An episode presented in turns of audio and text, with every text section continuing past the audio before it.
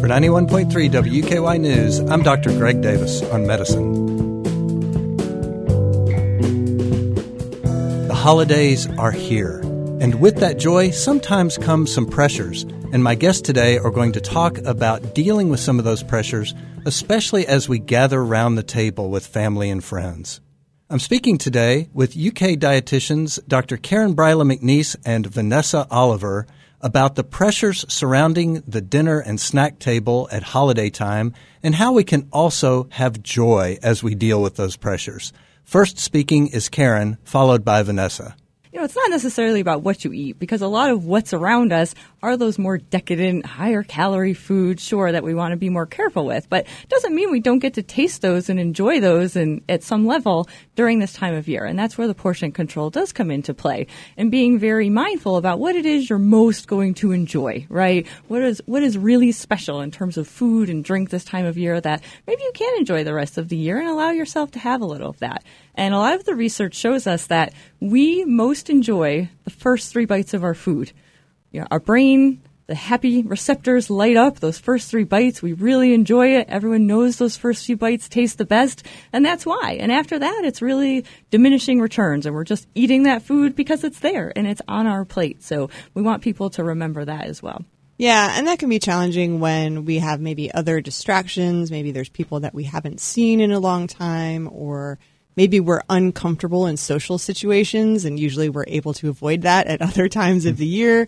So you might be sort of filling your time with food instead of maybe talking to people. And so sometimes, you know, knowing what your comfort level is and knowing what your tolerance is for these particular situations can be a form of mindfulness as well. Karen, did you want to say something else or I was Sure, yeah. I was just going to add that oftentimes in these situations, we can predict kind of some of those challenges we're going to come across. We know we're going to run into Aunt Margie and she's going to push that pecan pie on us, for example, right? We know we're going to go to this um, event and so and so is going to bring their famous cake and going to be asking everybody to try it. So if, if we can anticipate and stay kind of one step ahead and think about how we might respond to those challenges, then we're not caught off guard and on our heels when the situation does arise. Yeah, we call that if then planning.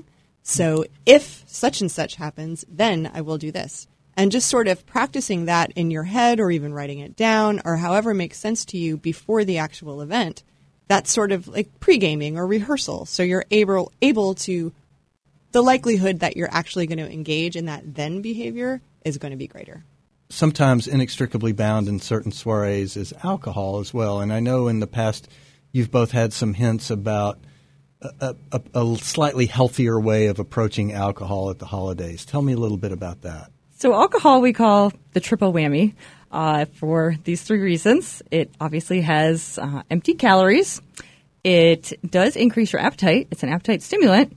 And at some level, the alcohol is going to impede your judgment about what food decisions you're making. So we want people to be aware that all those three factors are, are going on.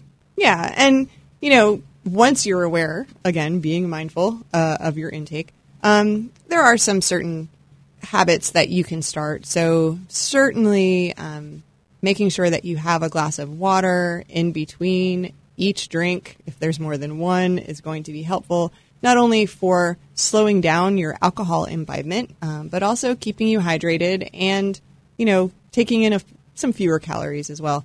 Um, making sure that you're also kind of aware of what a serving size of alcohol is can be helpful. Um, that's difficult because there are no nutrition facts panels on alcohol bottles. Um, but keeping in mind that a general serving size is going to be 12 ounces of beer, about an ounce to an ounce and a half of hard liquor, and about five or so ounces of wine um, can be a good starting point. My thanks today to UK dietitians Dr. Karen Bryla McNeese and Vanessa Oliver for talking with me about pressures surrounding food and drink at the holidays and how we can enjoy at the same time as we deal with those pressures. For more information, visit our website at wuky.org. With health news you can use, I'm Dr. Greg Davis on medicine. Dr. Greg Davis is a forensic pathologist at the University of Kentucky. He volunteers his time to bring important medical news to the community. You can hear more of his programs at wuky.org.